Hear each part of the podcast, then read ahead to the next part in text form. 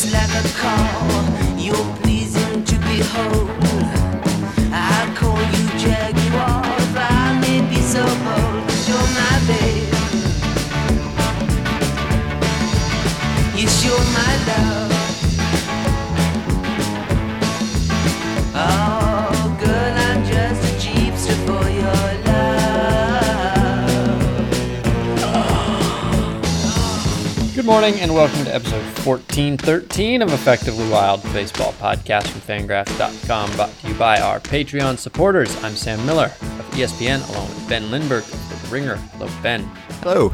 I was listening to an episode of this show the other day from some months ago, and this was the episode when the Royals' plans to steal 9 million bases first came up. Yeah. This was in reference to Whit Merrifield saying, we've got some players who could surprise you. And right. And then there was also talk that Terrence Gore might steal 70 bases. And I think I remember this right. I think maybe it was suggested that the Royals could steal 250, which would have been, you know, a lot. And of course, we talked about this before the season, why you were thinking the Royals might be fun. And we also talked about how you had turned on the Royals because they were not fun, that they were not stealing that many bases, or they were stealing a lot, but not enough to be fun. Well, Ben, I don't know if you've been paying attention, but the Royals have simply quit stealing bases at all. Yeah, not at all.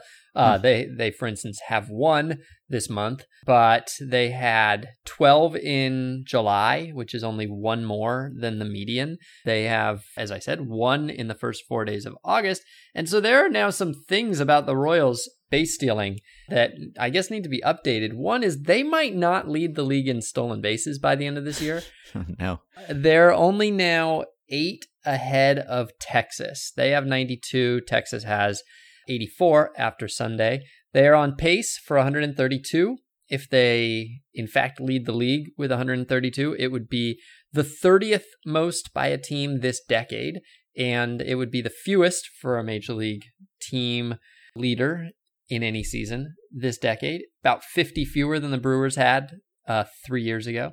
And it seems really conceivable that they could actually fall behind the Rangers because Mondesi is injured right now. And Terrence Gore is gone. Well, you're jumping ahead, but yeah, it's true. So it seems like in July, they sent Terrence Gore down in July. They just were not using him very much. And so they sent him down, and then they benched Billy Hamilton, basically. Billy Hamilton had more or less been playing regularly up to that point. And then since July 4th, he's only started 6 games. So in a month, he's only started 6 games. And so Mondesi's injured. Hamilton is benched. Gore is in the minors. And Whit Merrifield only has... Gore's with the Yankees now in the minors. Oh, is he? But... He's with the Yankees. Ah, yes. Okay. I you know, I actually saw, when I went to his page, I saw him in a Yankees hat. And I thought... I don't remember him being on the Yankees, but like ever, but you know, he's been on a bunch of, you know, he's been on multiple teams. And so I just figured that was the deal. Yep. They picked him up to be their playoff runner. Well, you know, I just don't know if it's going to work out for them because Terrence Gore did not steal 70 bases. He only stole 13 when he was with the Royals. Yep. He was caught 5 times, which more than doubled his career total up to that point. 13 out of 18 is not that great. Whit Merrifield only has 16, which is down from 45 last year, and he is now, I think, within 1 caught stealing of his total last year. Billy Hamilton only has 17, which is down from 34 last year and down from high 50s for most of his career. And not only that, but of their, basically they have 10 regulars, and 6 of them have either 0 or 1 stolen base. So it was definitely not a team-wide thing that they were running a lot. They had four players who seemed like they might run a lot, and Mondesi did, but hasn't been healthy all the way. And everybody else has had big drop-offs. Now Gore did when he was with the Royals. He was their 6th, I think, best hitter out of the 17 players who have at least 50 plate appearances. He got 58 plate appearances for the minor league free agent draft with a 92 OPS plus. 92 OPS plus, 6th best OPS plus on the team, 2nd best on base percentage on the team. Yeah, which is wild. Let's see. He's got a 522 OPS in AAA for the Yankees, so not so great.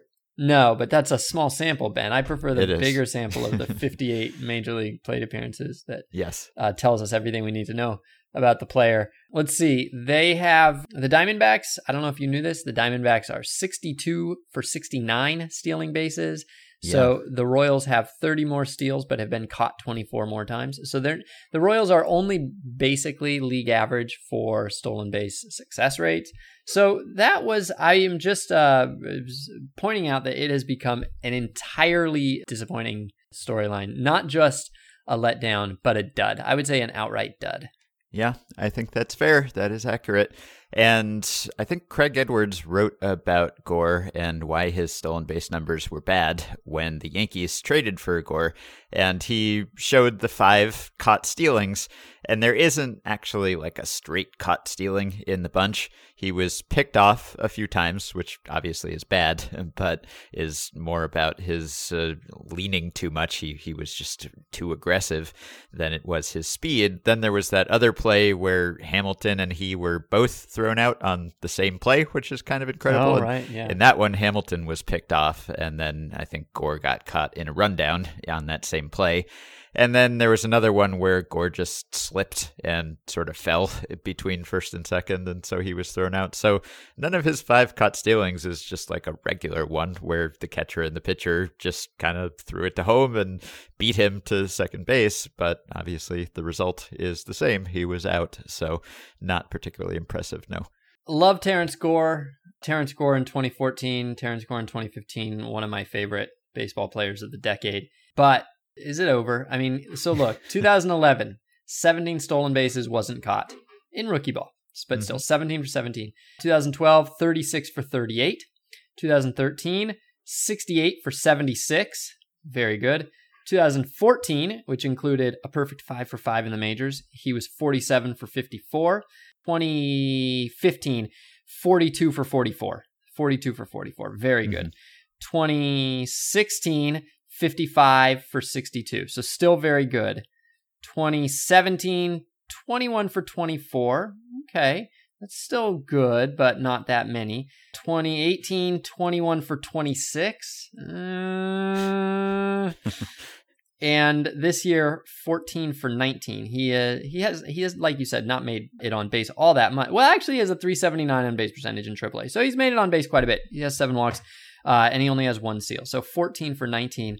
Are we, I don't know, are we living a 2014 dream way too long? Maybe so, but it's still totally possible that he could have some Dave Roberts October moment this playoffs or some future playoffs. I don't know that his speed has declined. Maybe like Hamilton, he has turned out to be not quite as great a base runner as we had hoped despite his speed, but he could still have that signature moment, or I guess he's had signature moments, but another one. All it takes is one big stolen base at the right time, and obviously the Yankees still value him enough to pick him up as that pinch runner, so that's something. Yeah, I don't doubt that he could steal a base, that he could be a pinch runner, but he felt like I mean, I remember, like, he was just pure, he was tweet juice back in 2015. Like, you could just, like, you could do Terrence Gore tweets for like the entire postseason because he was Poochie.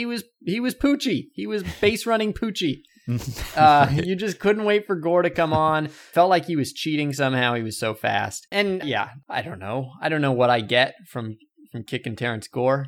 So I'm supposed to be talking about my feelings here, and my feelings are that I feel a sense of loss. That's all. Well, he came on Effectively Wild, so he's still really? Yeah, you should listen. I know you don't like guests, but... What'd you talk about? Well, he mentioned that he doesn't like running, which could have something to do with his lack of success with stealing. But yeah, that was just last December. Jeff and I talked to Terrence Gore. You should check that one out. He was a good guest. Okay. So, by the way, you mentioned the Diamondbacks and their success rate this year. They're 62 for 69 in stolen bases this year. Tony Wolf wrote about this for Fangraphs last month, and at the time, they had an 89.1% success rate. They have raised that now to 89.6%. And that would be, according to this post, the highest stolen base success rate in the live ball era. Of course, they've not been prolific, so they are picking their spots here, and it's kind of different from, I think, the top team on the list was the 2007 Phillies. Let's see. So they stole 138 bases and were caught stealing only 19 times. That's an 87.9% success rate, but that's still a lot more steals than the Diamondbacks this year are going to end up with. Although the Diamondbacks are ninth in the majors in total steals. So for their league, they are quite prolific. Yeah, very efficient, though, and so that's sort of impressive. By the way, since we're talking about the Diamondbacks, I noticed that Zach Godley was designated for assignment, which I guess I hadn't been paying particularly close attention to Zach Godley, but that sort of took me by surprise because he's coming off a couple of very strong seasons, and he is not having one now. No, I got him in the automated Is He Good game, and I knew it. Yeah, I knew that he was not good, Recently good, though, but boy, not so good now. Yeah. I mean, 1 year, though, really. Mm-hmm. He had 1 year. He had two. He was good for a couple of years there. One very good one, but... All right. We can debate terms. By the way, when I said, I don't know if you knew this about the Diamondbacks base running, you did know it. I did, yeah. That's impressive. Well, I read Fangraphs. Yeah. All right. There's a lot to read. Yeah, that's true. All right. What else? This is so, yeah, we can talk about. Well, we should talk about the wild ending to the Phillies-White Sox game on Friday. What a game. That was something. Did you watch it, though? No, I didn't watch it.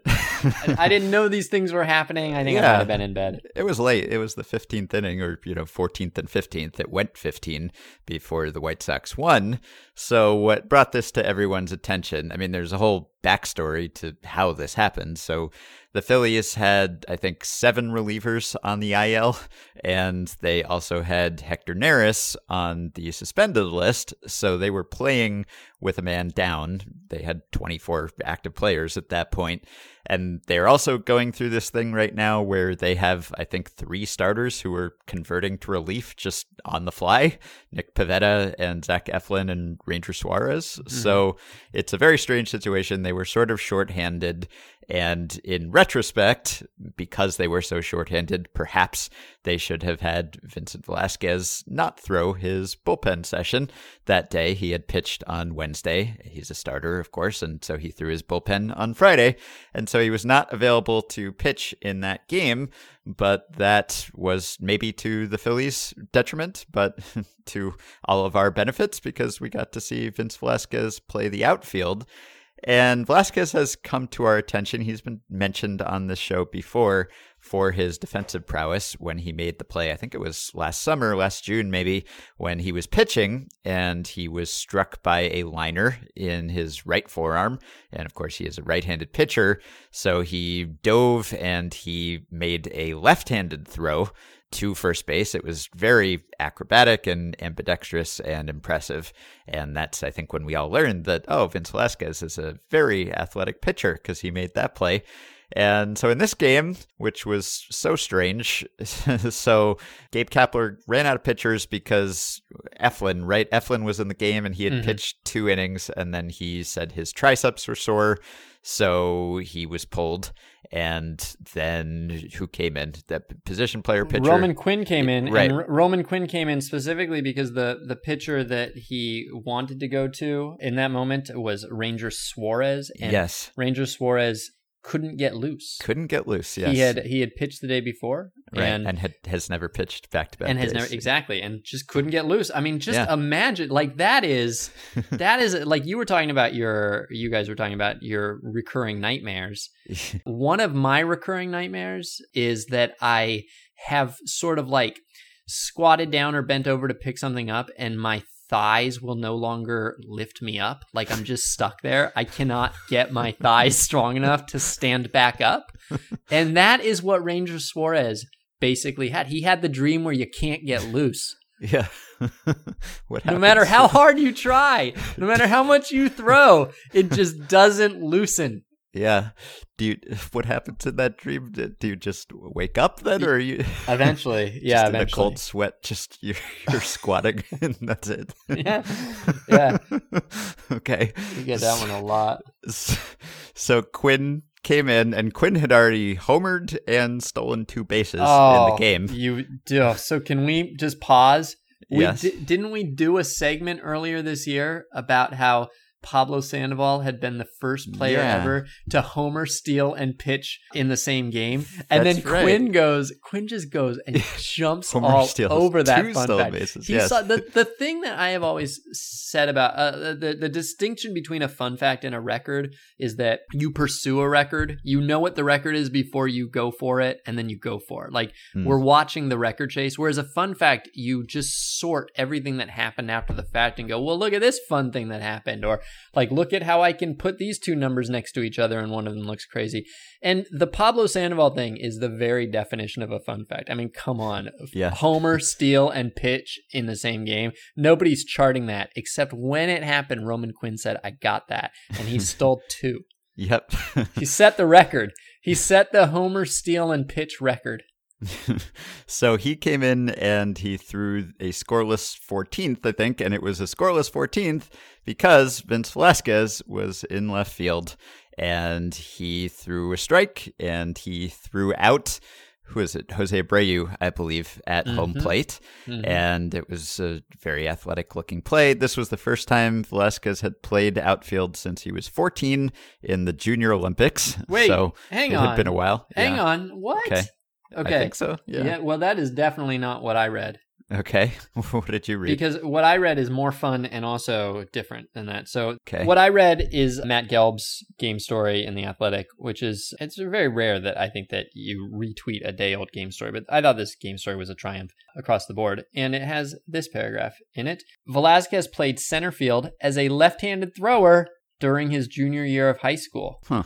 Yeah. Okay. So that's obviously after 14, unless he's ambidextrous and also Doogie Howser. So junior year of high school as a left-handed thrower. So maybe that is the last time he played outfield as a right-hander.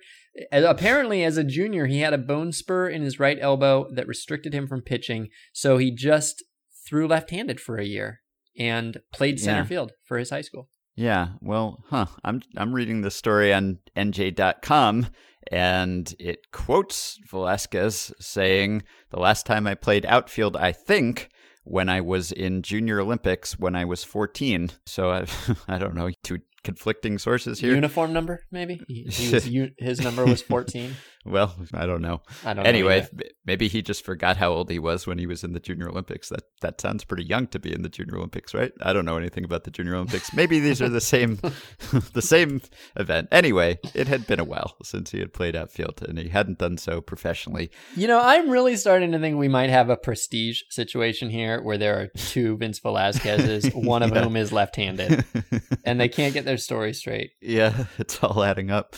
So anyway, Velasquez had just noticed that there was no one on the bench. I think that Andrew Knapp was on the bench, and he pinch hit in the 11th, the backup catcher.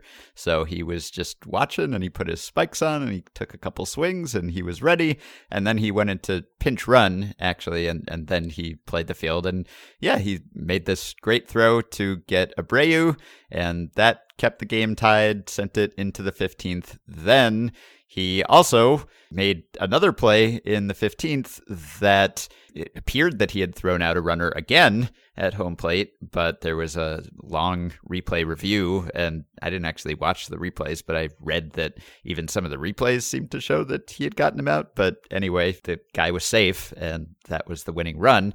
But he came very close to nailing another runner. And of course, he also made a diving play, which was pretty impressive. I saw the stat from David Adler of MLB.com, who said it had a 15% catch probability. According to StatCast, he said it was the first 5-star catch by a Phillies outfielder this season, which, if that's true, I don't know if that reflects poorly on the rest of the Phillies outfield or what. It wasn't like if you had seen it and not known it was a pitcher playing outfield for the first time since he was 14 and or 17, it would have been nice, but not like, wow, that was the best play of the season.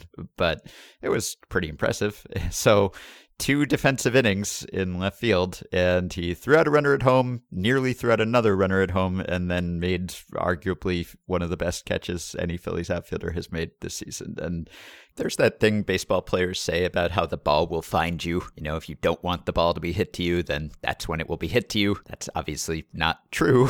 It's not any more likely to be hit to you whether you want it to be or not. But in this case, the Phillies put Velasquez in left field because they didn't want it to be hit to him. Left fielders can go innings, games at a time with no ball hit to them. That's the position with the fewest fielding opportunities. And yet in 2 innings here, Velasquez had to field 2 hits and make throws to the plate and then also make a challenging catch, even though the Phillies were trying to hide him there. Then again, Gabe Kapler said after the game, "Vince is one of our best outfielders now. He might be one of our best all-around players. He's a freaky athlete." We talk a lot about the position player pitcher, but in this case, the position player pitcher was overshadowed easily by the fielder pitcher, or I guess another position player pitcher, but a position player who is a pitcher. I don't know what to call that. I guess there's probably not enough scarcity for this to make sense, but you would have to imagine that there are a number of pitchers who would be very good defensive outfielders if they were to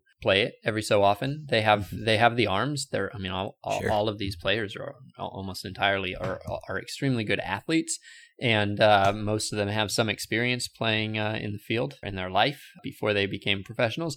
And I mean, it doesn't seem like it would.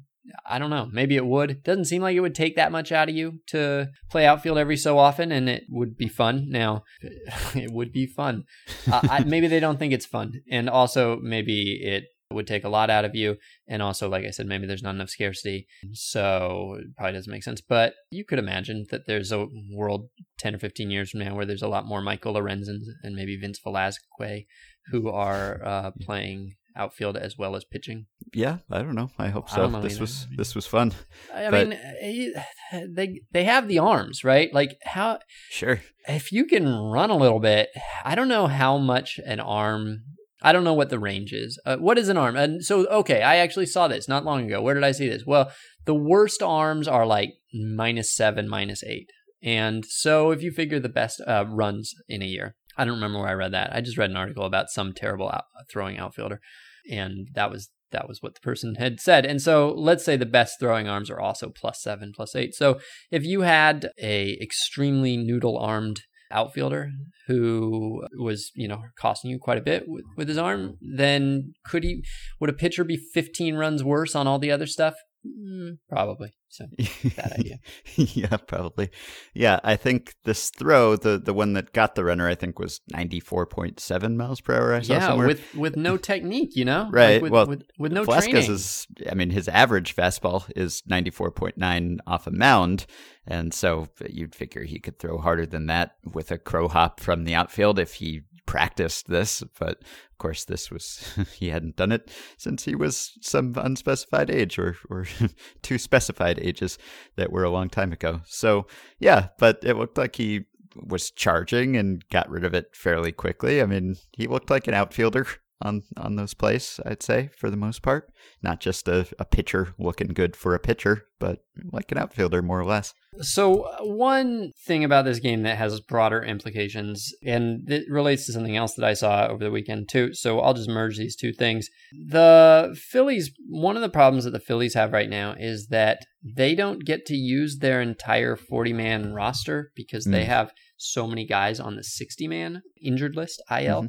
And so, to quote Matt's piece, the club has begun to prune from its 40-man roster depth because it has run out of players to transfer to the 60-day IL. Adding players to the active roster who are not on the 40-man will present a challenge. The Phillies will attempt to survive the next 4 weeks before rosters expand in September with a patchwork solution. Meanwhile, there was Greg Johns had a tweet over the weekend that said, "With 50 games remaining and September call-ups, Mariners appear destined to blow by the MLB record for most players used in a season." And here we have the leaders. The record is 64 players, and the Mariners, as of yesterday or 2 days ago, if you're listening to this, had already used 61. And so and the top 8 all time are all listed here, and they're all in the last, 6 right. years. The Mariners have the record for pitchers used, right? Because from 2017, I believe. Yeah. Yeah. Mm-hmm. So all of the most players used all time are within, not just within the last 20 or 30 years, but within the last 6 years and really within the last like 3-4 years in particular. It's accelerated. And so it raises the question of whether a 40-man roster is still enough roster. If the Mariners are, I mean, the point of a 40-man is like you want to, well, the real point of a 40-man basically is that if you're not going to use a player, the thinking is that that player should be available to the rest of the league so that he can get a job somewhere. So obviously not if you're, you know, a draftee who's working his way up the minors, but if you're kind of a major league quality player or a veteran or you've been around a long time or even a double or triple A quality player, and you don't want teams to be able to stash a lot of you around for backup depth and then not use you, they would rather you be kind of free. There's like restrictions on how much they can keep players like that around. And so it makes it easier for those players to get work in positions where they're going to play. So 40-man roster, a sort of simplistic way of thinking about it is, you know, if 40 is, you know, a team's going to need 40 players, and if they're not going to use you, then they probably don't need to have you on the 40-man roster, and maybe you can go find a job somewhere else. But the Mariners have used 61 players, and it's not because they're, I mean, it's not for like a sinister reason, right? It's just that they have churned through a lot of players. They like to give lots of players looks. They have had some needs, some injuries. They've made some trades. They have needed more than 40 this year. Now, of course, not all, like they have been able to move some of those players off the 40-man because when you trade them out of your organization, for instance, they're no longer on your 40-man. So it's not like the Mariners have necessarily run out of room, but it just goes to the point that like the way that modern baseball is played these days, a franchise does not plan to use only 40 players over the course of the season. They plan to use more than that. And so maybe, and the Phillies not only plan to use more than that, but they actually ran out of spots. They do not have enough spots to currently field a full major league team in the 15th inning of a baseball game. And so I guess then my question is, should they just expand the 40-man roster to 45? What's the downside there?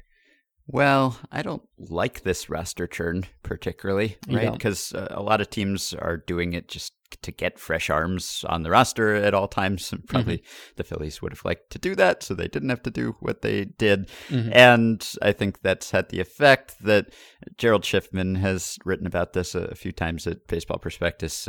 It means that there are just more minimum salary earners on the major league roster at any given time, just because it's these like AAA guys who just get called up and shuffled back down. And that's kind of a tough position for those guys to be in. And I think MLB has taken steps to curtail that, right? Because they've increased the option period length and also the minimum IL stint length for 2020. So it went down to, 10 days for pitchers, and now it's going back up to 15 days to try to put a damper on this behavior that teams are doing. And I think Gerald has shown that it is mostly pitchers who have been shuffled like this, but also hitters to a lesser extent. That's also been on the increase. And he wrote about what this would do, what the new rule would do for pitchers. And I think he found that it would probably help with that churn and that maybe hitters that would still be going on because I don't think the rule applies to them. I'll link to his writing on this subject. But I think that's a tough position for those players to be in, coming up and going down. And also, I think just from a spectator standpoint, it's hard to know who these guys are and to form any kind of connection with them because they're there one day and they're gone the next. And it's nice, I guess, that more guys get to be big leaguers and they get to have that moment where their AAA manager calls them in and plays some prank on them and tells them they're going to the big leagues. And that's nice. Their dreams come true. But I think on the whole, I don't love that teams are using so many players. And I think maybe if they just, we're now at this point where teams are expecting to get more and more innings out of their relievers, but they're also protecting their relievers by not throwing them for multiple innings for the most part, and now not even using them like back-to-back-to-back days the way that they used to. That is now getting increasingly rare, and maybe that's good. Maybe it's protecting them, but I don't know that we know that that's the case. So I don't love what this does just from a following the sport standpoint. Yeah, I basically agree with all that. Although I think that the types of players that are called up that you don't like get a charge out of seeing are replacing players who are also players that you don't get a charge out of seeing. So I don't think that the entertainment value is necessarily all that affected by swapping out the 22nd to 25th spots on the roster. But you're otherwise right that the idea of making it a little too painless for teams to churn players up and down has real effects on players' earnings as well as on their quality of life. When you interviewed Oliver Drake, I wonder if you have a sense from that interview of whether... So Oliver Drake, I assume the reason that he changes teams every 3 weeks is because he is the guy that gets kicked off the 40-man. And every time he gets kicked off a 40-man, he basically is exposed to the rest of the league. If it were easier to keep him on a 40-man, then presumably the team that signed him because they kind of liked him would like to keep him for a little while longer. And so I wonder if he would think that it is that what the 40-man does to protect players like him has become a little bit of a curse in the modern era, because now, yes, he gets chances to go to other organizations, but at the expense of having like just this whirlwind of constantly being change from organization to organization, never getting to stay in an organization because they don't have room on the 40-man for him. And if there was a 43-man, they would, and he would get to sort of settle in and be where he is. Yeah, I think I asked him whether there were any rule changes he'd like to see as a result of his experience, and I think he said that he hadn't really thought about that too much. He hadn't had time to think about it because he was on a new team every week, so he didn't have any strong opinions about that at the time, and fortunately for him and his wife, who it seemed like had suffered maybe more than he had from all of these moves, he has been in one place this season.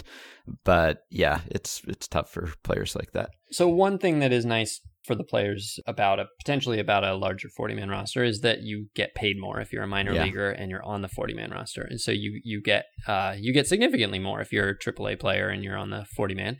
So that's one nice thing about it. Anyway, so all right, fine. Yeah. You're probably right. I haven't thought this through.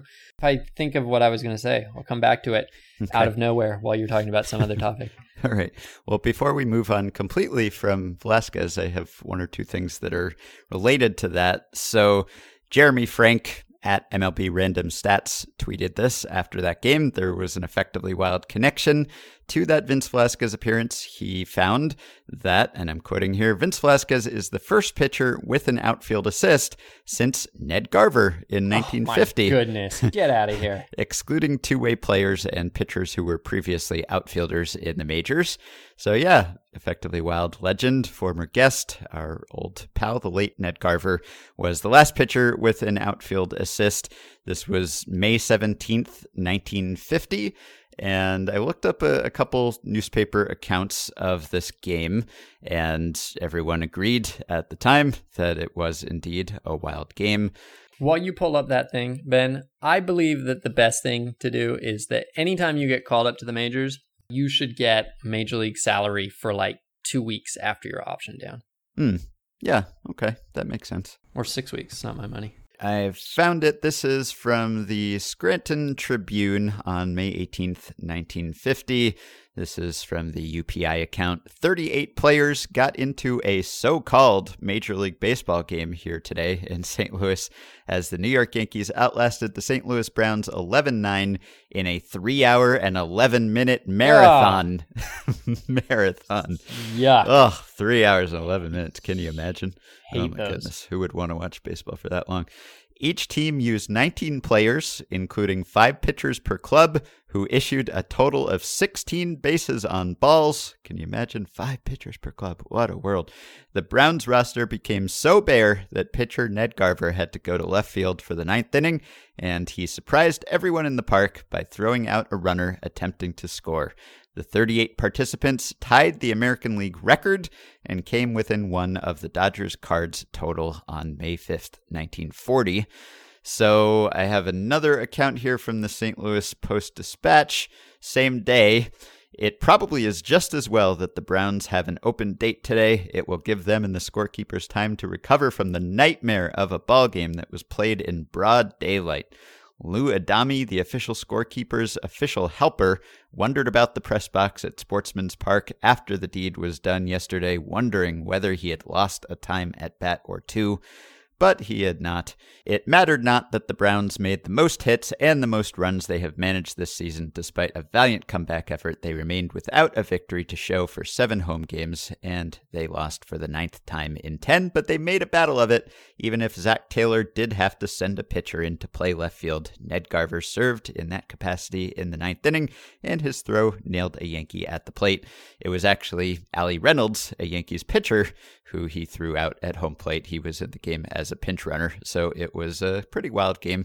And I have a picture here from that newspaper account of Allie Reynolds sliding into home plate and being out, which I will post in the Facebook group. So that was the last time it happened. It had been quite a while, and wish we had known about that when we spoke to Ned. Could have asked him about that game too. I don't get it though. What? It's an 11-9 game, and right? It didn't go to extra innings, and none of these accounts mentions like did a bunch of guys get injured? Or right. So Ned entered as a pinch runner the previous inning, and so you would think that he pinch ran for the catcher because the catcher, Sherm Lawler, got hurt. Mm-hmm. And that doesn't seem like anybody's fault. Yeah. But if they just had him pinch run for the catcher, that would be weird. And it would make you think like that it was like that the Browns were just messing around or something. But yeah, I mean, you have to assume that Sherm Lawler, who, I don't know, he didn't represent the tying run or anything like that. I don't get this. This feels that feels overwritten. Well, it was a 3-hour, 11-minute game. Everyone was probably exhausted at that point. They had to replace all the starters. I don't know. It is kind of strange. They used 5 pitchers, so I guess each team used 5 pitchers, right? So everyone was wild, 16 walks total. So they had to make a bunch of pitching changes, but it's not clear from these game accounts. It's either overwritten or underwritten because they probably should have explained a little bit more why they were using so many players or whether people were shorthanded or what. Anyway, I kind of wanted more info from that, but I did come across something even better in this newspaper. People say one reason they miss newspapers is that, like, if you don't have the physical paper in your hand, you don't see certain stories because you're only reading what you're interested in reading, whereas if you have a newspaper in your hand, you just see whatever happens to be on the same page. And I don't know whether that's true. Anyone who's gotten caught in a Wikipedia rabbit hole, I think it's still very possible to find things that you weren't expecting to find on the internet. But this happened to me when I was looking up this account, and in the St. Louis Post-Dispatch, next column over, on the same day, May 18th, 1950, just a short item here: Jeep service from bullpen in Cleveland.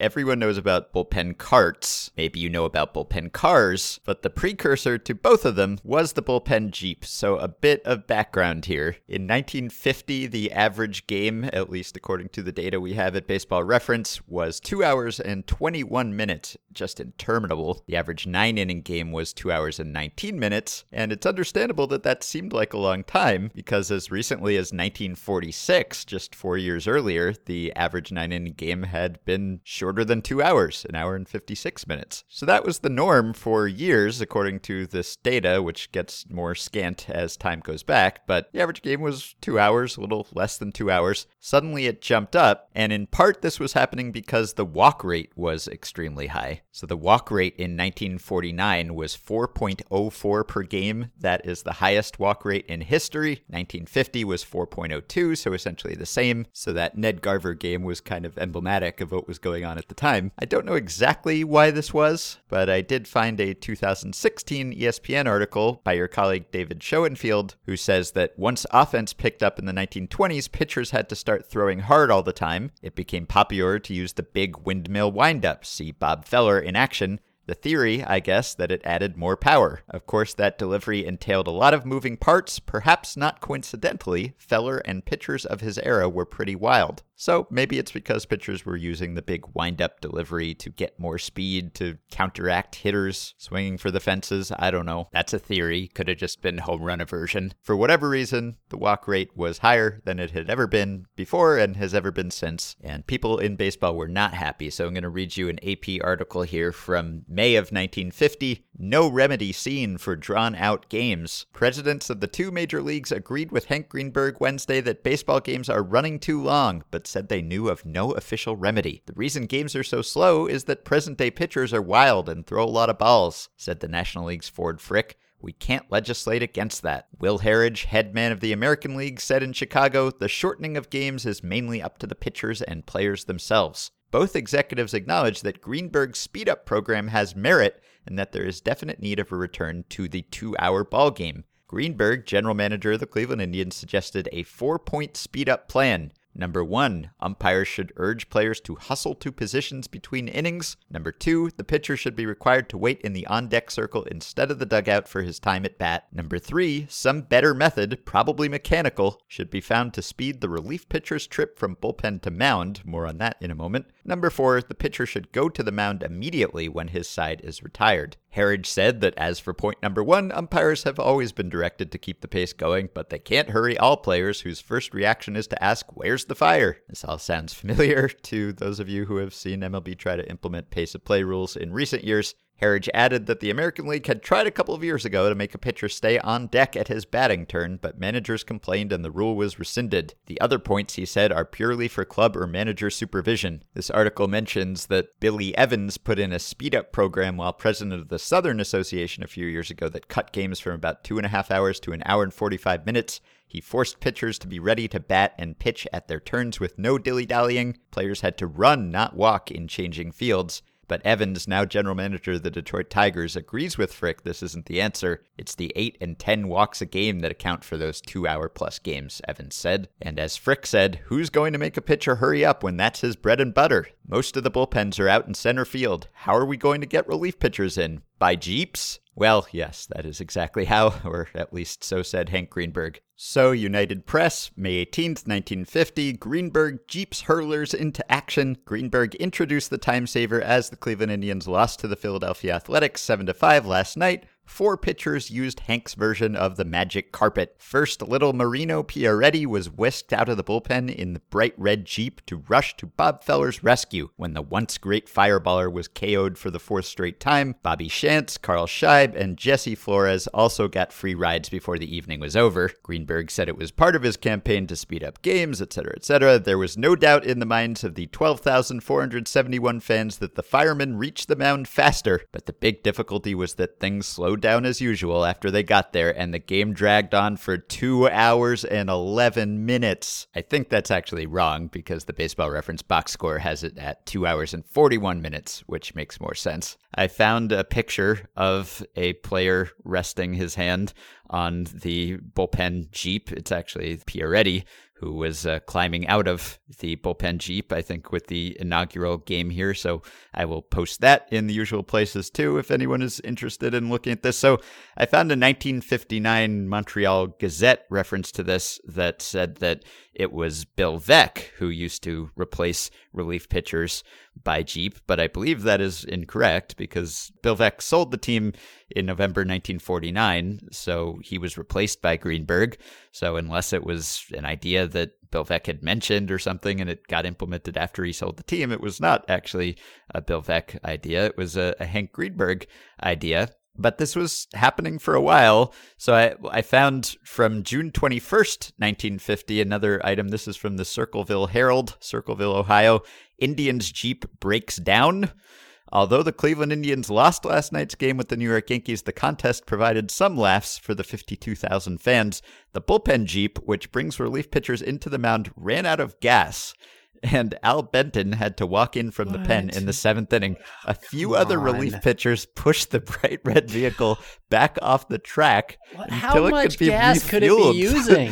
It ran out of gas between the bullpen and the warning track. I don't understand. It's like over an entire year, it might go 12 miles. Right.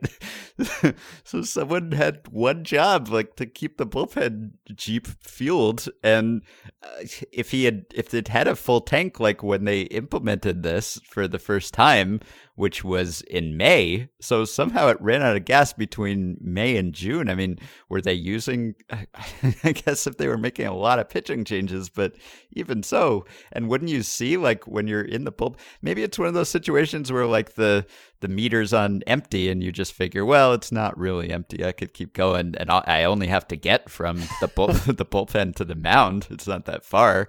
So did it speed that game up, Ben? I don't think so. No, the pitchers had to come and manually push the bullpen Jeep off the warning track. More so, like bullpen cheap. Oh, yeah.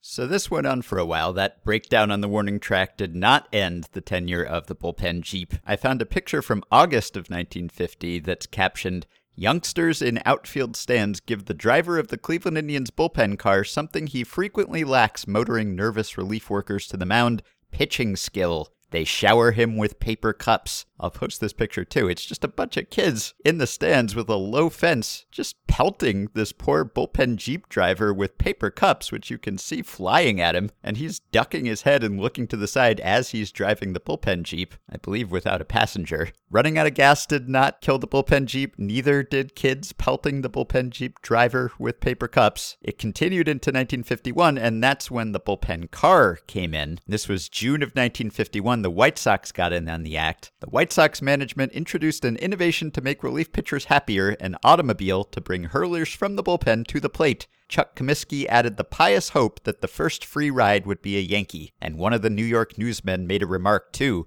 Chicago, he said, is going bush, just like Cleveland. Marv Rotblat was the first pitcher to ride in the new relief wagon. The entire Yankee bench stood at attention with their hats off as the vehicle went by on the way back to the bullpen at the start of the eighth inning. There's an excellent picture of this too. Shysok's bullpen car draws a real Bronx cheer. I will post that as well. Now in July of 1951, Cleveland was still using the bullpen Jeep and the Yankees were refusing to use it. So this is from United Press, July 12th. "Fussy Yanks get deluxe service. Never let it be said that the Cleveland Indians aren't proper hosts. Earlier this season, when New York pitchers refused services of the tribe's bullpen Jeep, Yankees manager Casey Stengel jokingly explained it was because my boys are used to Cadillacs. Today, the Indians announced they had rented a new Caddy convertible to oblige Stengel's pampered athletes for this week's three-game series." And then the next day, the UP followed up on the story to say that the Yanks don't use bullpen Cadillac. Even though it was there, the car was idle because Yankees pitcher Allie Reynolds pitched a no-hitter. So joke's on you, Cleveland. You get a bullpen Cadillac for the pampered Yankees and they throw no-hitter so they don't have to make a pitching change. And the White Sox thought this was so funny, the bullpen Cadillac, that the next week, reading from the AP here, the Chicago White Sox tonight had a big black Cadillac supplied by a funeral home to service New York Yankees pitchers in the distant center field bullpen. Manager Casey Stengel of the Yanks had a quick comeback for the gag, which developed after the Yankees previously declined to use the bullpen station wagon available to haul in relief pitchers. "You know they had a snappy Cadillac convertible at Cleveland last week as a rib too," cracked Stengel. "That was the night we didn't happen to need a relief pitcher." Allie Reynolds pitched no-hitter. Allie Reynolds started again in that bullpen Cadillac game in Chicago, but he did not throw a no-hitter that time. He was replaced in the ninth by reliever Stubby Overmyer. He refused to use the Cadillac. He walked in from the bullpen, but the AP says the big black limousine, however, slowly toured the field at the same time. On its rear was a sign, "Yankees pitchers." And Stengel told this story himself in February 1953 at the Seattle Sports Scribes Banquet. This was reported in the Vancouver province. Stengel had a magnificent tale to tell concerning the new bullpen Jeep fad that has startled the majors. "The sports writers," said Casey with an indulgent grin, "are hollerin' about the game being too slow. Speed it up, they're hollerin', speed it up. So I still send my pitchers out there from the bullpen, strolling out all slow and nonchalant, taking off their sweaters real easy, and the poor guys on the other club stand there watching whoever it is, Reynolds or Rashie maybe, and they're shaking in their boots. Then over in Cleveland, Hank Greenberg gets a Jeep for old Satchel Paige for special bullpen delivery. In roars old Satch, and us Yankees stand along the route, thumbs out like hitchhikers, watching him go by. Well, on a bad day in Cleveland, that Jeep kept whizzing by like this, and Casey jabbed a bony thumb into the ozone in rapid staccato fashion. Over in Chicago, Frankie Lane, he also buys a Jeep for the Sox, and finally one of the writers comes to me and says, "Aw, come on now, Casey, why don't you cooperate with this speed up like Mr. Lane and Mr. Greenberg?" So I say, "Listen, son, Jeeps are okay for those other guys, but the Yankees don't ride in nothing but Cadillacs."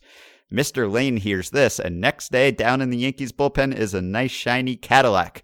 But I fool everybody. I got a system. I start Allie Reynolds, and he throws a no-hitter, and so we don't need that new Cadillac. They took it out of the bullpen and never brought it back. Figured it was a jinx.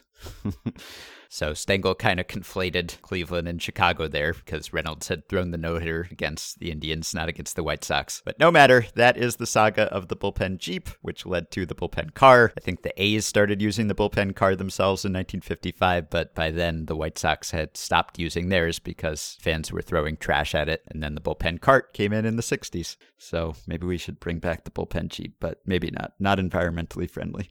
Okay. They ran out of gas. On the warning track. I the other day came across the Reds tweeted it. Hall of Famer Ed Rausch, on this date in history, 1920, Hall of Famer Ed Rausch is ejected for taking a nap in center field during a game against the Giants. He falls asleep while manager Pat Moran argues with the umpires and is ejected for holding up play when he does not wake up. And, this is a different sort of a thing, but it seems it's the same sort of thing where he's ejected for slowing the game down, but the cure seems like it would slow the game down even more because you're not going to get him off the field without him waking up. And then once he wakes up, it would save time to just say, okay, now play center field. You're already out there. Right. Yeah. This is why baseball games get so long. Every fix adds a minute and a half. Yeah. No, it's a problem. They ran out of gas. Yep. I don't know what Jeep, maybe back then Jeeps were different. They probably didn't get great gas mileage, but still, they used them in the war. I would think they could use them as a bullpen Jeep. Anyway. My turn? Yeah. Okay. All right. Let's see. What do I got? I'm reading... Match the bullpen Jeep that ran out of gas. I can't, but I'm reading Big Fella, the Babe Ruth biography by Jane Levy. Mm-hmm. And it's incredible, as you would expect. It's very good.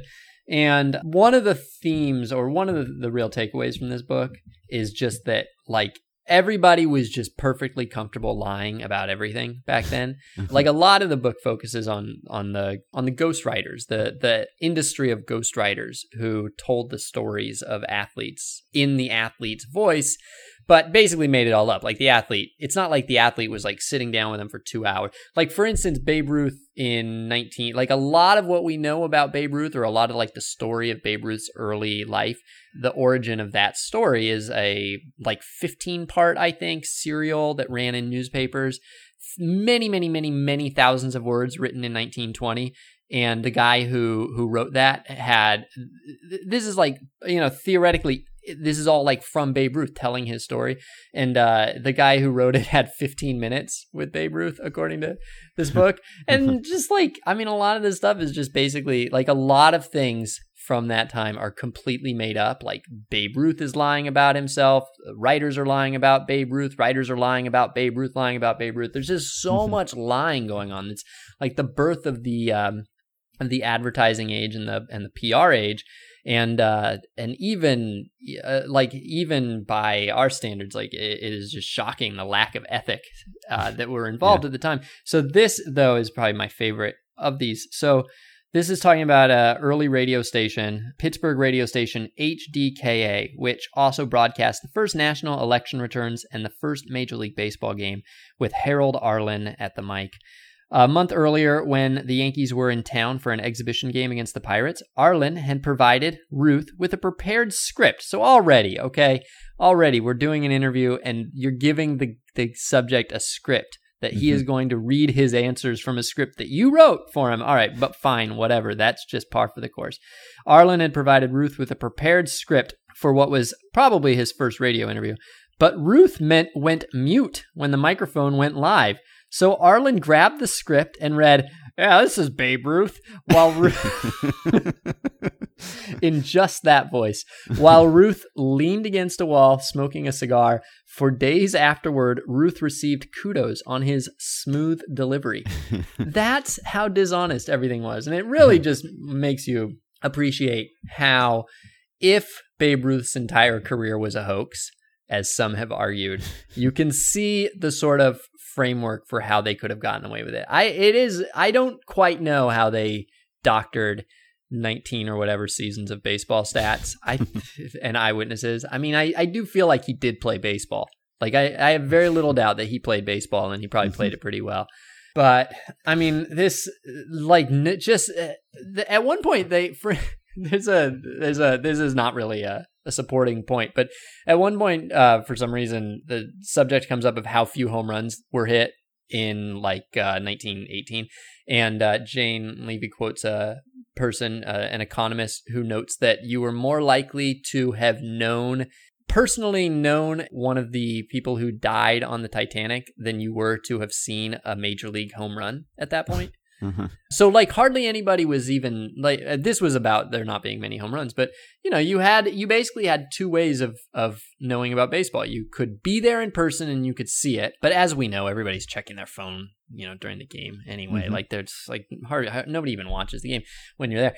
Or you could read the account by a bunch of liars who were just lying to you, like, throughout the decade. It's wild. It is wild, like, how the story of Babe Ruth got told at the time. Yeah. So anyway, just bringing that up. Yeah. KDKA, right? The radio station? KDKA? KDKA. What did I say? Yeah. HDK. Oh, yeah. Oh, yeah, yeah. KDKA. That was a lie. KDK. Yeah. All right. So let's see. The Babe Ruth radio show thing, the Phillies game. Aaron Sanchez. Should we talk about Aaron Sanchez? Yeah, let's talk about Aaron Sanchez. Yeah, I've been planning to bring that up. So Aaron Sanchez, Meg and I talked about him, or we talked about him. You and I talked about him when we did our trade deadline roundup, and I wrote about him. Everyone wrote about him. Who did not write about Aaron Sanchez and whether he would be unlocked after being traded to the Astros? People were writing about him as a possible player who could be unlocked by a trade even before he was traded. Joe Sheehan wrote in his newsletter that some team would probably trade for Aaron Sanchez and have him throw different pitches, and then he'd be great anyway. Did Joe say specifically which pitches he would throw? He said he'd throw his curveball more, and I mean, it's kind of... I mean, the obvious, right? Because he was a sinker baller, and he was throwing lots of sinkers, and he had a good curveball, and he was throwing it, well, he's about 22% of the time. We can talk about what he threw in his first start for the Astros, but the upshot of it was that everyone in the world was predicting that, oh, Aaron Sanchez, he's going to go from Toronto to Houston, and Houston's going to have the meeting with him that they have with all their pitchers, Verlander and Cole and Morton and Presley and on, and he's going to change his pitch selection, his pitching approach, and he will be great. And it took him one start to seemingly make good on that. The Astros threw a combined no-hitter on Saturday, and Aaron Sanchez was the first 6 innings of that. By the way, I saw in our Facebook group, listener Eric posted that Pat Hughes, the Cubs radio broadcaster, referred to the Astros combined no-hitter as a collaborative no-no or a co-no. What do you think about co-no? I like collaborative no-hitter. Yeah, but not the Kono part. I kind of like the Kono part. Anyway, combined no-hitter, collaborative no-hitter.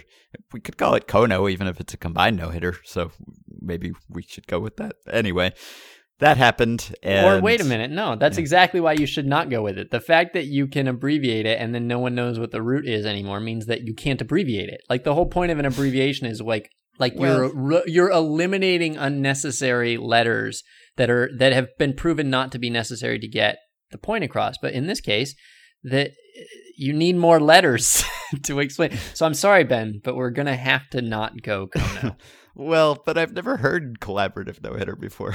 Everyone calls it a combined no-hitter. Yeah, no, we should stick with that. Yeah, so Pat Hughes is confusing things here with collaborative. But otherwise, if you heard Kono, you would know that it stood for combined. Anyway, so Sanchez, he threw 6 innings, and Joe Biagini, who came over with him in that trade, also threw a no-hit inning in that game, and Will Harris and Chris Davinsky threw the other 2 innings. So everyone has acclaimed this as the Astros' latest miracle work here. And so I saw people citing the rate that Sanchez threw his curveball in this game. And what, he threw 30% curveballs, I think. Which is a career high. It is a career high. But barely. 27%. I think 27% the previous start. Yes, and 29-point-something% in 2 May outings for the Blue Jays this year. So what you're saying is that it is probably not those three curveballs that eliminated 9 hits. Probably not that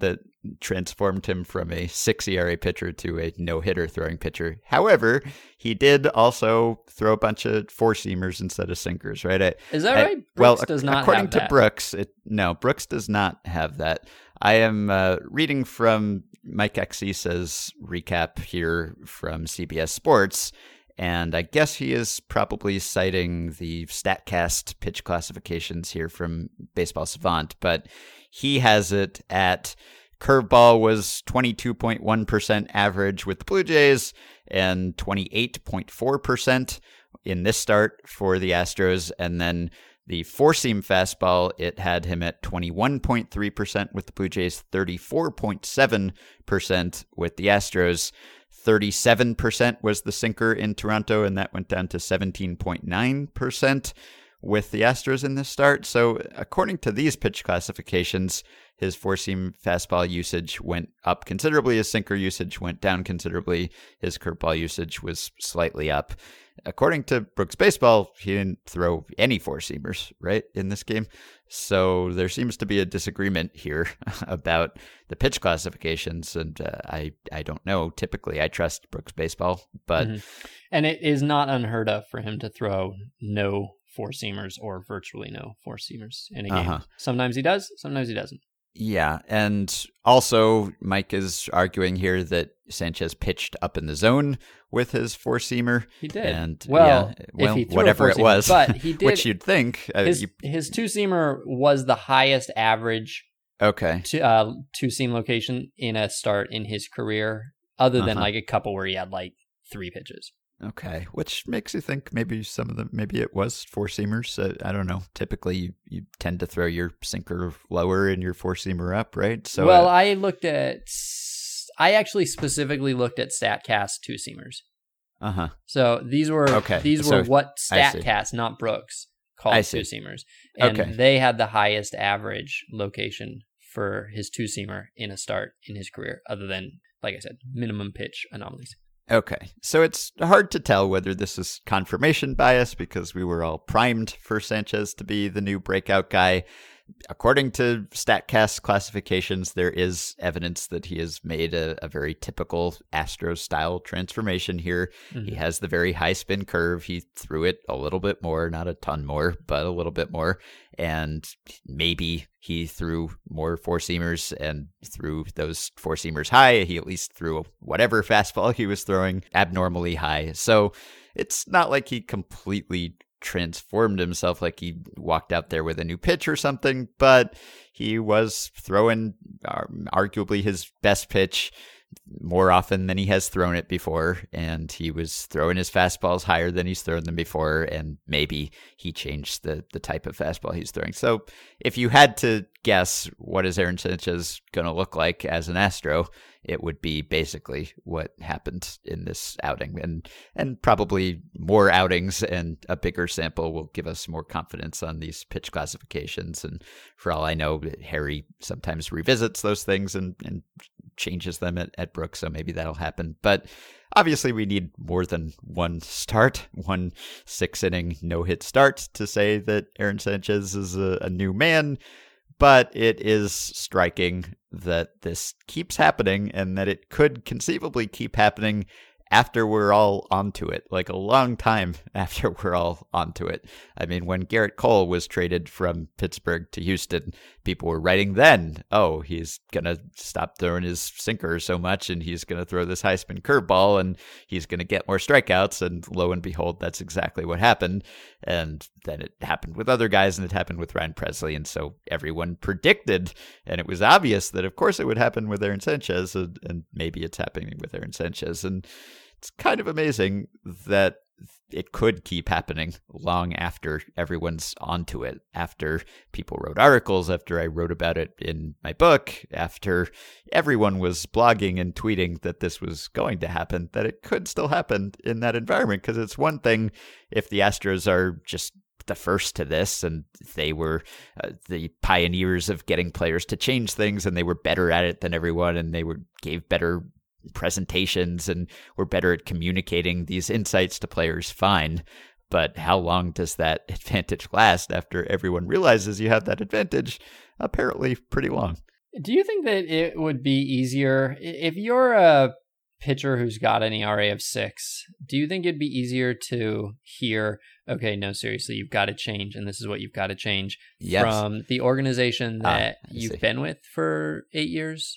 And that you know and you trust, but also, like, I don't know, there's probably some baggage. There's a sense that, I don't know, maybe you feel ashamed. Maybe you feel bashful. Maybe you feel like they've let you down. Maybe you feel all sorts of different things. But on the other hand, you know them really well, and they paid for your taxi when you got drafted, and they flew you out to Arizona or Dunedin, I guess. Yeah. Or do you think it'd be easier to hear it from a new organization that you don't know at all, that they're a bunch of strangers who dress a little bit different than your old bosses did, and who you're only going to be with for 2 or 3 months?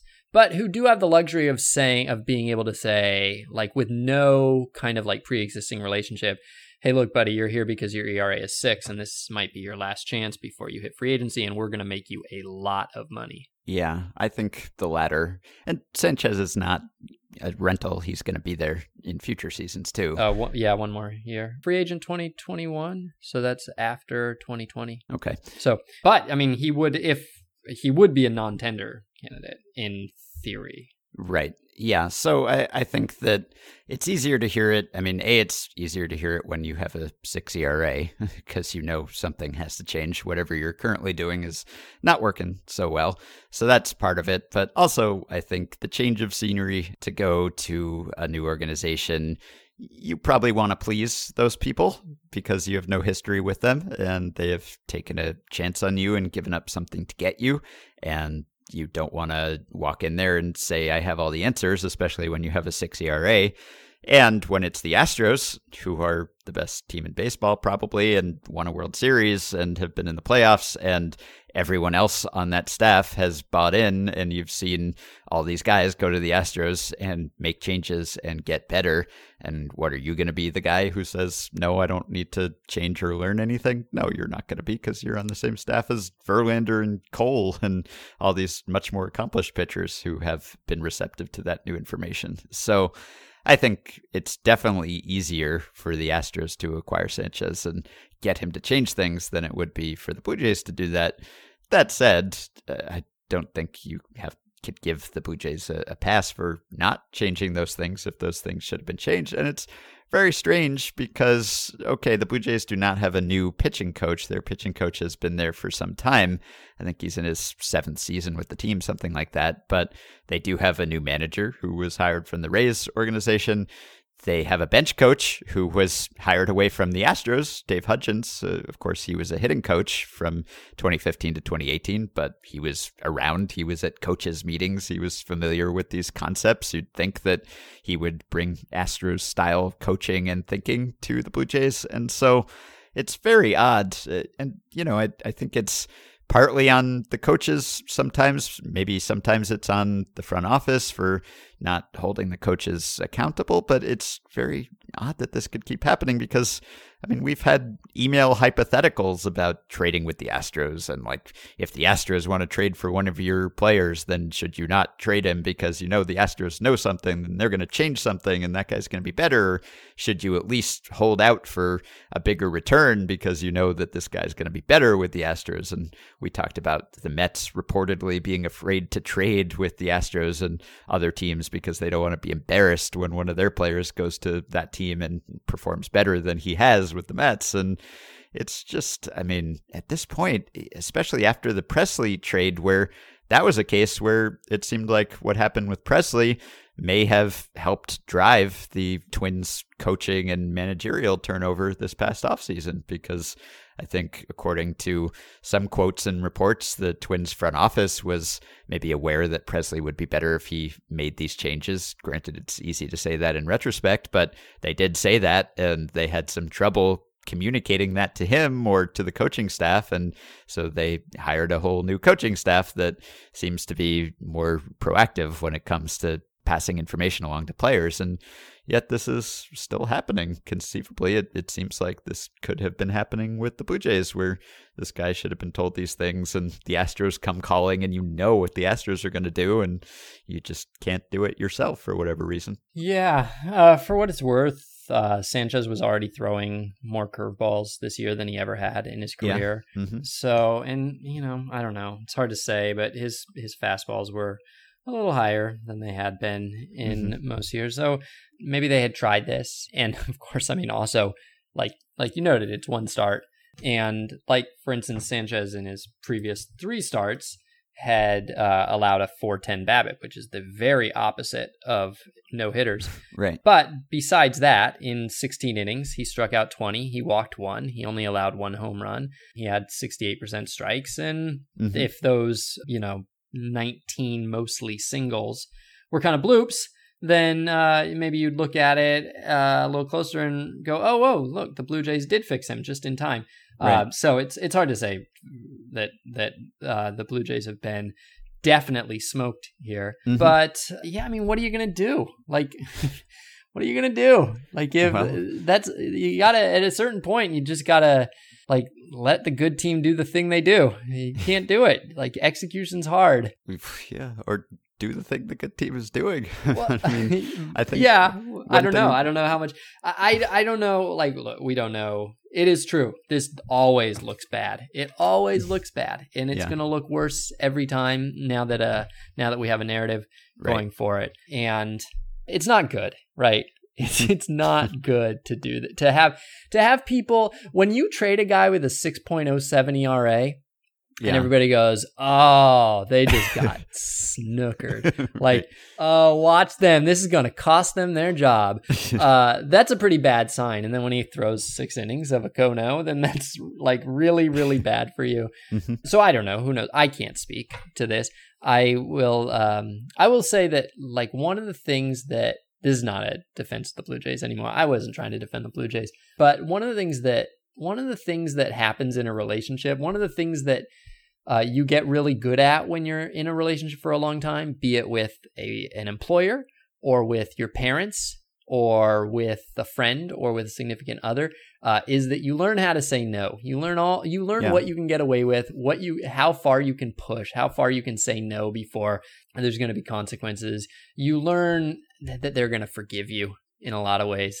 And so in a way, I wonder how many players there are out there. And I'm not saying Sanchez is one of those, but just knowing that, I wonder how many players there are out there who have been with their organization for 11 years and have never really, 29 teams can see it. They can all see, if we just made this tweak.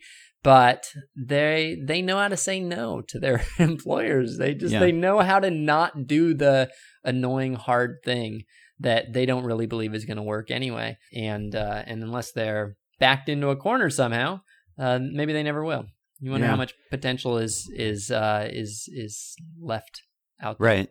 Well, I think one thing the Astros do better than probably any other organization is that they just don't put up with that. I think they're kind of ruthless, at least when it comes to coaches also have a relationship with their team and they learn when they can say no. Mm. And I think when coaches said no to the Astros said goodbye. Mm-hmm. We will hire someone else who will not say no and hopefully will not want to say no, but regardless will not say no.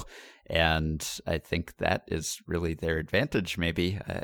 I'm sure their R&D department is as good as anyone's, but lots of teams have good R&D departments and people upstairs who can analyze these things and say that pitcher X should throw pitch X, Y more often. That was too many numbers and letters, but I think that sort of insight a lot of teams have, but the Astros still seem to be the best or among the best when it comes to actually translating that insight, because I think they're just more aggressive about getting everyone on board one way or another and having this whole mindset that everyone buys into. And if you don't, you're gone.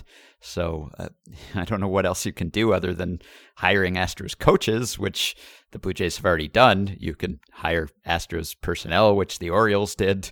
You can try to model yourself on them, but it's really, you're giving up a lot when, you know, Ross Atkins is bragging about 42 years of team control. And meanwhile, the guy who is on your team right now, you're not getting as much out of him as you could be. So we'll see. I mean, for all we know, Sanchez will be lousy the rest of the season, and it'll turn out that the changes weren't that dramatic. Again, it's not like he completely remade himself. He didn't double his curveball rate or something in this game.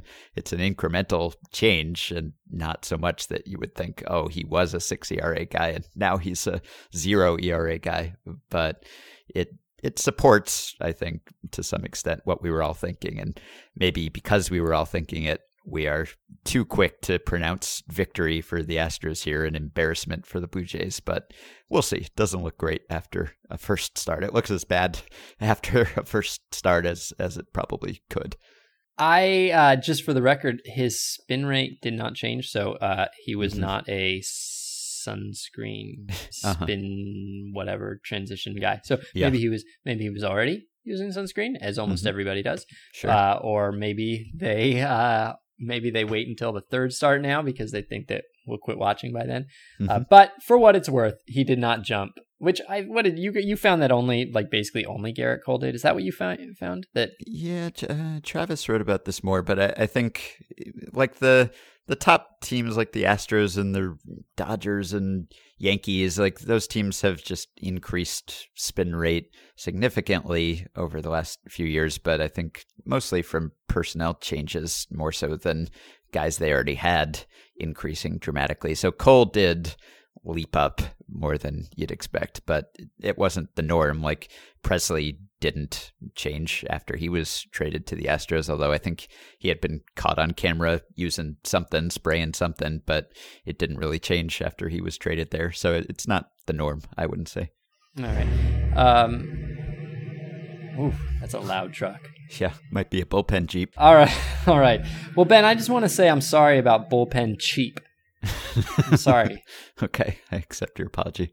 I have more things that I'd like to banter about, but the research that I needed, the assistance that I needed didn't come in time. So I'm looking forward to Wednesday. I have at least one, maybe two things that I'm excited to continue bantering about.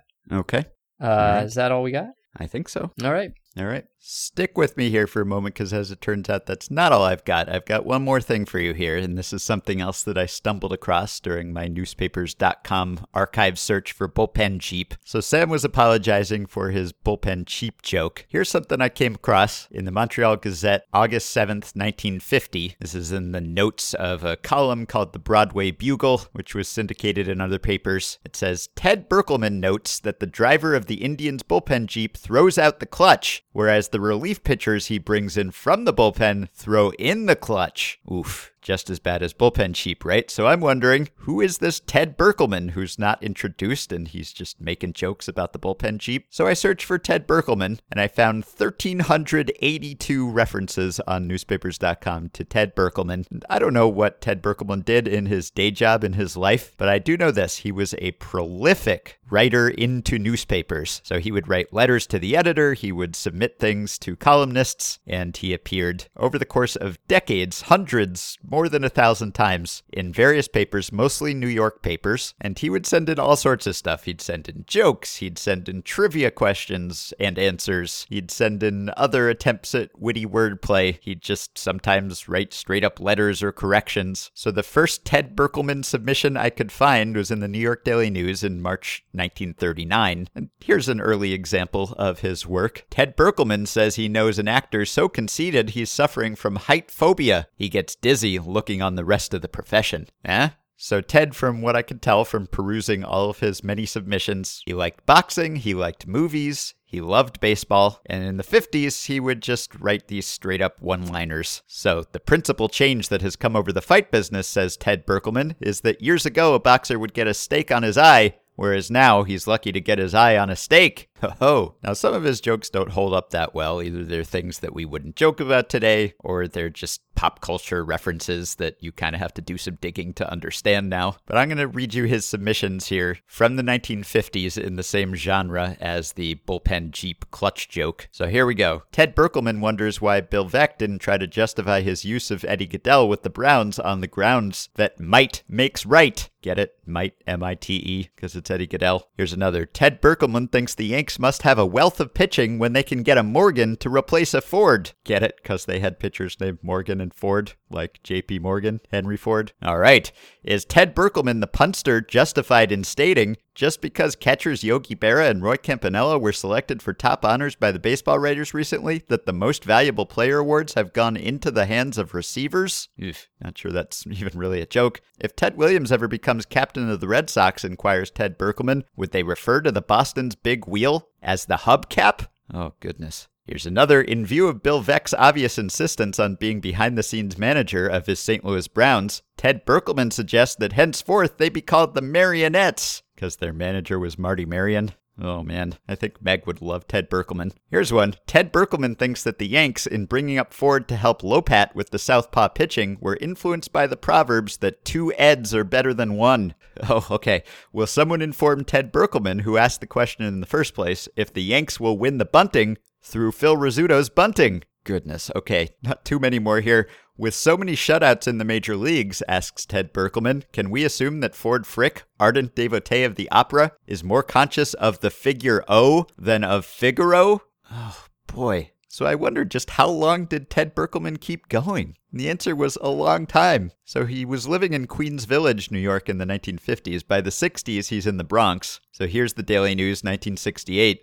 The Bronx's Ted Berkelman asks, as far as Major League Baseball is concerned, what did R. Nixon and S. Agnew have in common? The answer, also supplied by the Bronx's Ted Berkelman, is that both were catchers for the Boston Red Sox. Samuel Agnew from 1916 to 1918 and Russ Nixon from 1960 to 1965. Good one, Ted. Thought it was about politics, turned out to be about baseball. Sometimes he'd just send in signs he saw that were funny. So 1967, Ted Berkelman reports he just passed through a town so small it had the words, welcome to, and you are now leaving, on the same sign. You just send in jokes sometimes. Pop, did the stork really bring me? Well, son, let's put it this way. The bird who delivered you sure as hell had a big bill. You know, as in medical bill. Now here he is in the Allentown, Pennsylvania Morning Call during the 1970s gasoline crisis.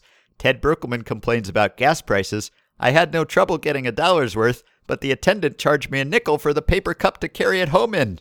Ho-ho! I should be adding ba-dum-bums here. In 1978, he sent in a list of ballplayers whose nicknames might be found on almost any Christmas dinner table. Candy LaChance, Pie Trainer, Turkey Donlin, Soup Campbell, you get the point. Now, Ted was still submitting letters and corrections and jokes into the 1990s. So here he is in the Daily News more than 55 years after his first submission. This is November 1994. By now, he's living in Freehold, New Jersey. People don't realize there's one more thing to be thankful for on Thanksgiving Day. If the Pilgrims had settled in the Midwest, we'd be stuffing ourselves with buffalo meat. Can you imagine?